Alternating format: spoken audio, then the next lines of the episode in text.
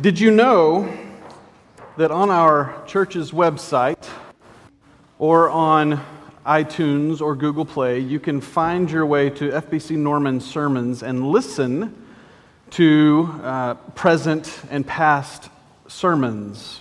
I'm going to encourage you to do one thing for me, and that's to go uh, either tomorrow or Tuesday, whenever it manages to find its way out there, and listen to the message that was brought this morning during our meditations service uh, at 8.30. Crystal Bird, our children's minister, uh, preached this morning. It's about 12 minutes long, and I promise you, uh, it will not disrupt your day to listen to that. It will uh, inspire you. It lifted me up uh, in ways I did not expect. Uh, I would certainly want to encourage you to find your way to listen to Crystal's message from this morning. And if you didn't know all that information, now you know. So you can go find some other things to listen to as well. Do you know the name Alton Brown? He's a great theologian. Not really. He uh, is, is a host of a couple of my favorite shows for some reason. I don't watch much TV anymore that's not streamed from something or uh, saved to a DVR because commercials. And so these are two of the things that you will find me watching. I've lost many days on an Iron Chef America marathon and I can't ask, I can't answer uh, rather your next question, which is why. I don't, I don't know why, but I know that I can lose full days paying attention to this man, Alton Brown. Did you know that other than his TV responsibilities, he stars in his own live two hour variety show that includes live music sung by him, it includes stand up comedy done by him, and it includes my favorite thing a 12 foot long something that holds 54 stage light bulbs generating 54,000 watts, 1 million lumens, and heats up to 650 degrees. In this very large easy bake oven, Alton Brown cooks pizzas during this two hour show and delivers them out to audience members as he sees fit. And also during this two hour show, he goes through his list of the 10 things that he's sure about food. I'm not going to give you all 10 because some of them aren't funny. One of them is that chickens do not have fingers. As he tells this, he tells the story of when his daughter invited friends over for a slumber party and they asked for said chicken fingers he, he managed to make them a batch of deep fried chicken feet, the kind that they actually have. And then he talks about the moments afterwards when he's feeling sad and down. He remembers back to the screaming girls in his home when they realize that chicken do not have fingers. His list also includes things that you'll recognize. The best ingredient to cook with is eggs, of course. He says that in part of his list, food shows don't make us fat, junk food does. I'll agree with that. And then one particular item that caught my attention where I want to launch this morning. The most important kitchen tool is the table. His claim, rightly so, I think, is that food connects us, and that doesn't happen easily unless there's a table to sit around. And that got me thinking the beauty of a table, no matter the size, the age, the materials from which it is made. It's a crucial piece of furniture because it allows us to sit, face each other, and truly see one another. Growing up in northwest Arkansas, we spent, my sister and I, and mom and dad, many Friday nights at my grandparents' house. As far back as I can remember, I had one goal and one goal alone during these Friday nights that was to sit at the grown up table for dinner. Week in and week out during that 20 minute drive, it didn't take long for us to get there. I'd daydream about the moment that I got to sit at the big table. And then I became a teenager and I no longer had that dream.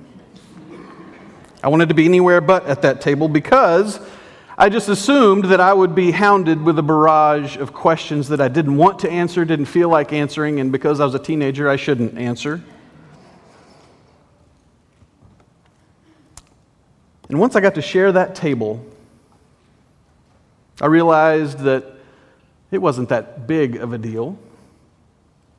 It wasn't scary, it wasn't awkward, it was really rather wonderful. Because they did ask questions, but the questions weren't in an endless barrage. It was so that they could get to know me as family likes to do. Do you know that feeling of sitting around a table? As we've had funeral after funeral in my family, of those who gathered around that table, do you know what I remember most? Getting to know a great aunt or a great uncle who I didn't know very well. I remember playing dominoes and getting beat horribly. I remember just sharing stories of our family that I had never heard, that would not have happened had I not sat around that table, because something unmistakable happens in those moments. Connections are made, they're not easily broken. Families are strengthened, friendships forged, and eyes are opened because sometimes we don't know who's sitting right in front of us. This morning, as we talk for a few minutes about connections, I'm going to invite you to turn with me to Luke chapter 24. We're going to start in verse 13. This is the walk to Emmaus. These connections that we're talking about are the connections between us and God. Between us in this room and outside. This is a story of two men walking on the road to Emmaus as they receive a surprise guest. I want to invite you to listen carefully and see if you can catch the appearance of the most important kitchen tool. I'm going to start in verse 13, and probably I'll comment along the way so we don't get lost. Now, on that same day, this is the day of Jesus' resurrection, by the way. This is that day. This is a rather large day for everyone. Two of them were going to a village called Emmaus, about seven miles from Jerusalem, and talking with each other about all these things that had happened. These two will answer the question about what things specifically in just a moment. While they were talking and discussing, Jesus himself came near and went with them, but their eyes were kept from recognizing him. Interesting, isn't it, that we are let in on the secret? We know what's going on. And he, Jesus, said to them, What are you discussing with each other while you walk along? They stood still, looking sad. Then one of them, whose name was Cleopas, answered him, are you the only stranger in Jerusalem who does not know the things that have taken place there in these days?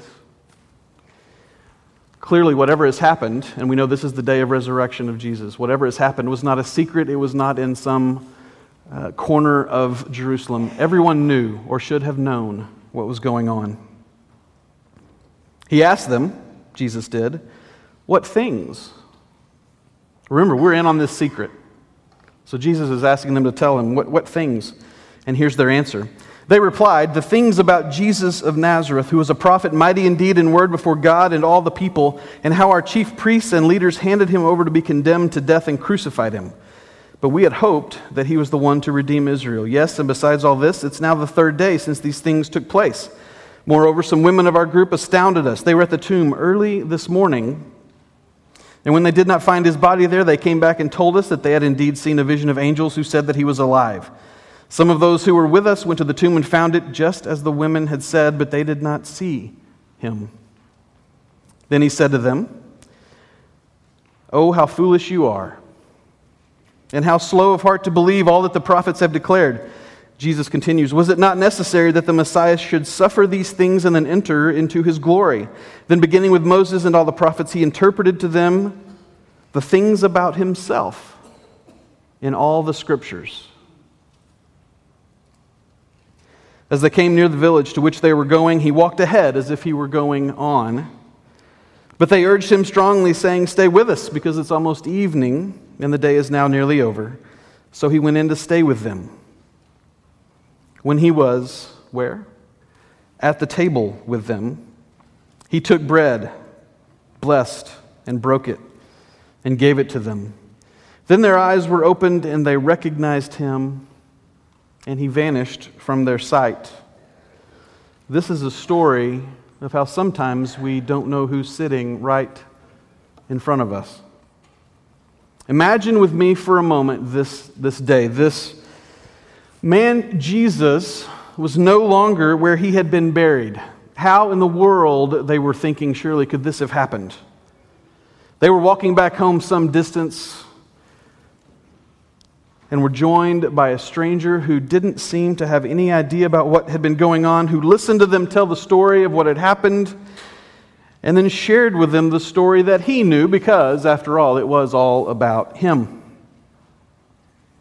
They arrived home, they showed hospitality in their precious way, inviting Jesus to enjoy a meal, and seated around a table, the blinders came off they saw this person for the first time.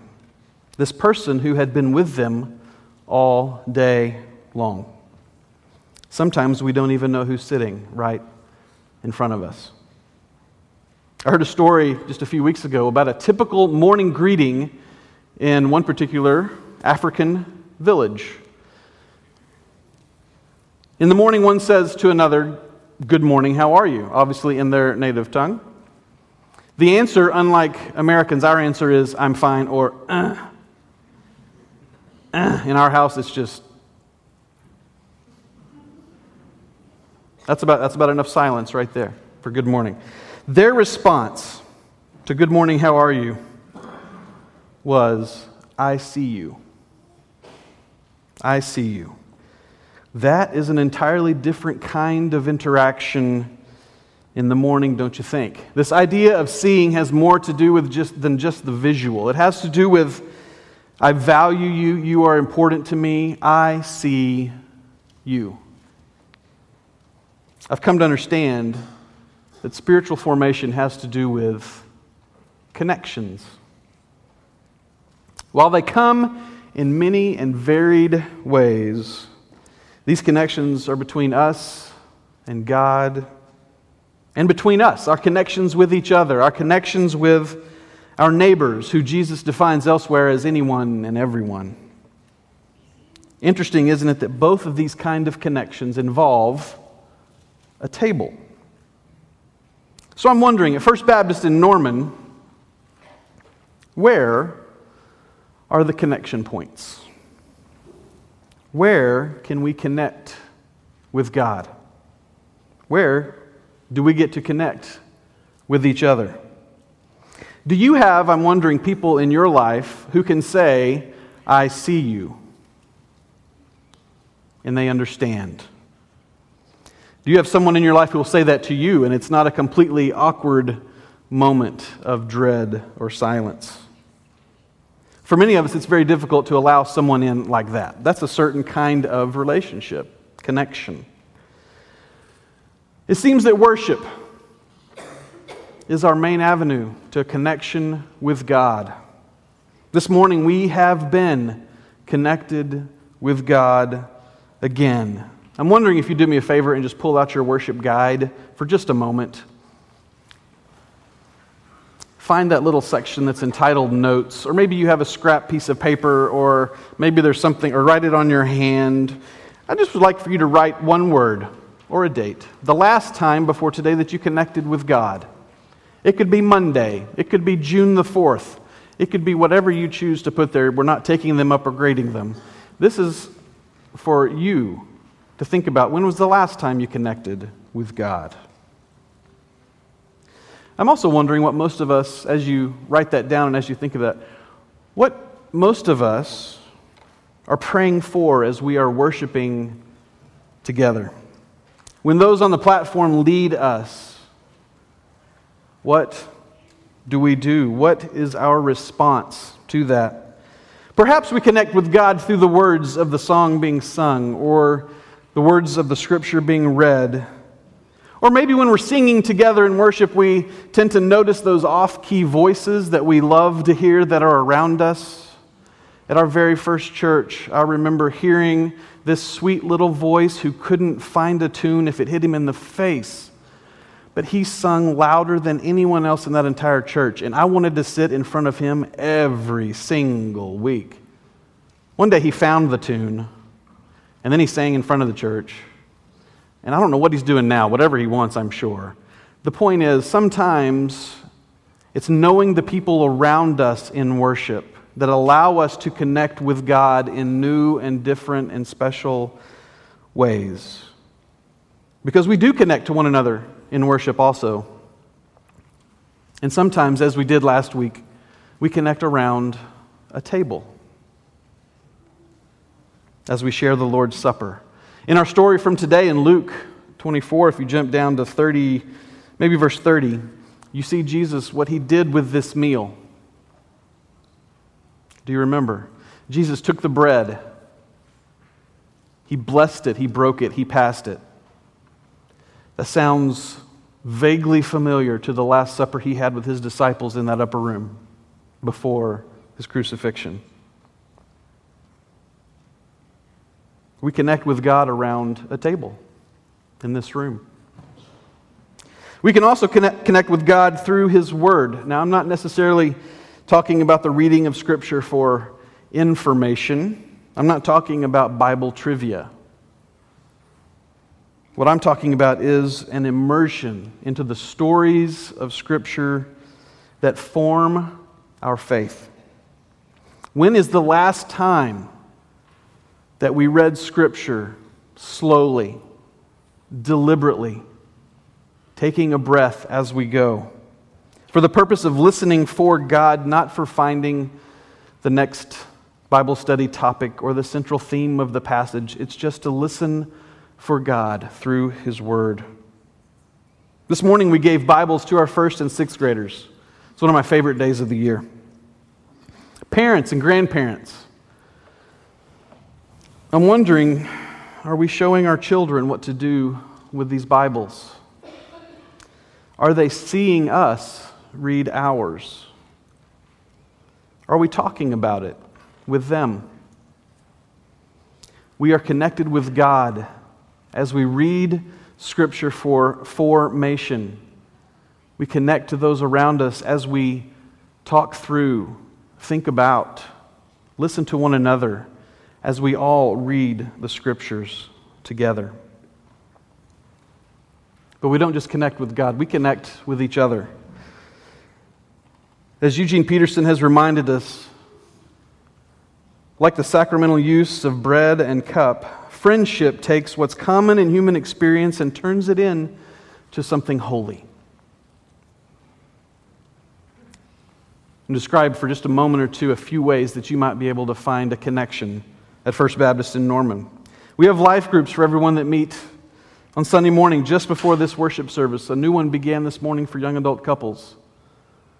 A full room. Fantastic to begin things anew. We have a meal on Wednesday nights that you do not want to miss.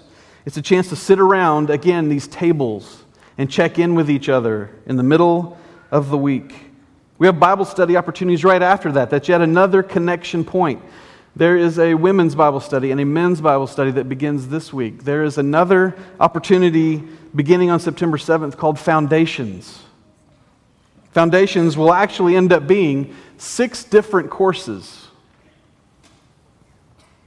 offered one or two at a time during a semester. This semester, we have Mike Wilson and Chris Canary, our university minister co leading a course titled Biblical Hermeneutics Reading the Bible Wisely. The goal for these courses is to have a discussion somewhere between youth camp and a seminary classroom. That's a big gap. But somewhere in there, that discussion will land. And in order to be fully into this course, there's a book that you will want to purchase as part of that. It's, it's an intense, I think, moment for us to decide to connect through Scripture with people who are ready to dive in together. Another way is our dinner for eight groups. Today is the last day to sign up for those. This is, surprise, a group of eight people who, again, surprise, get together uh, to share a meal once a month for four months. This is a time when you can meet someone of a different generation, people you have not got to know very well, Today's the last day to sign up. Next week, we kick off with a lunch. It's a wonderful opportunity just to be around people you might not otherwise be around, to get to know them, to learn their favorite food choices, and perhaps to make them yourself, should you so choose. We connect with God, we connect with each other, but we also connect with our neighbors. Also, around a table. In one of the ways that we do that. Did you know that on the first and third Sunday afternoon, early evenings, we have what we call Sunday supper? It's for anyone who needs a meal. You could come and serve the meal, you could come and just sit around the table with them and have a conversation to see what's going on in their lives. Occasionally, we serve a meal down the street at Food and Shelter. We have a group of 16 or so, that number fluctuates a little bit, Kids Hope mentors, who meet with an elementary school student at Lincoln Elementary, not far from here, once a week. And we're always looking for more. That involves making a connection with an elementary student and their family. We have some who started with kids in elementary, and now they're in middle school and they still maintain that connection. It's a beautiful picture of what church can be. There are tons of other ways that you can find a connection.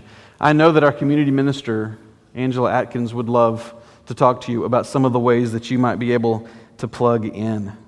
This is by no means an exhaustive list of everything or every way that you might find a connection. And I promise you, if you're having a difficult time finding a place, find one of us on the ministry staff. We will help. We will help get you plugged in, connected in some way.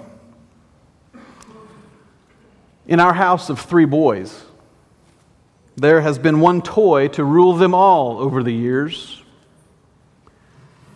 One of them, this is not our living room, one of them is Lego bricks. This is the toy. In one of the bedrooms in our house, we have drawer after drawer and bin after bin of every color, shape, size you can imagine. They've been used to create wonderful projects and then destroyed moments later. That's the fun part. For a while, Lego kits were the ultimate birthday gift, the ultimate Christmas gift. It didn't matter what was going on end of school, start of school, we wanted Lego kits in our house. And here's why the fun is in the connecting of those bricks. Each brick by itself is wonderful unless you're stepping on it, right? Quite dangerous. But when we start connecting them in the right way, we end up creating something wonderfully complex. The wonder there is found in simply the connecting. We bring each brick, perfectly selected shape and size and color, connect them to the others and we find that for which we've been searching. Life is like that, I think. We are each unique individuals, bringing our personality, our skills, our passions to people longing to be connected. And just like Lego, the fun is in the connecting. One of the Lego kits that one of our boys received was a gigantic project. It took about 15 hours to complete.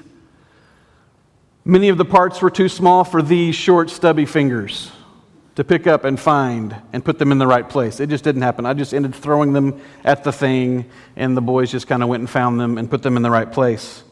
At several points, we thought we have lost our way. We are nowhere near where we should be according to the instruction books. It was a three volume set of instructions to put this thing together. We thought we had lost our way. But then, there was a connection that was made, and both of us at the same time went, oh. And all of a sudden, again, the fun was in the connecting, seeing what we had created together. As we connect to each other, something wonderful happens. Our faith journeys intersect. My story becomes your story, your story becomes mine.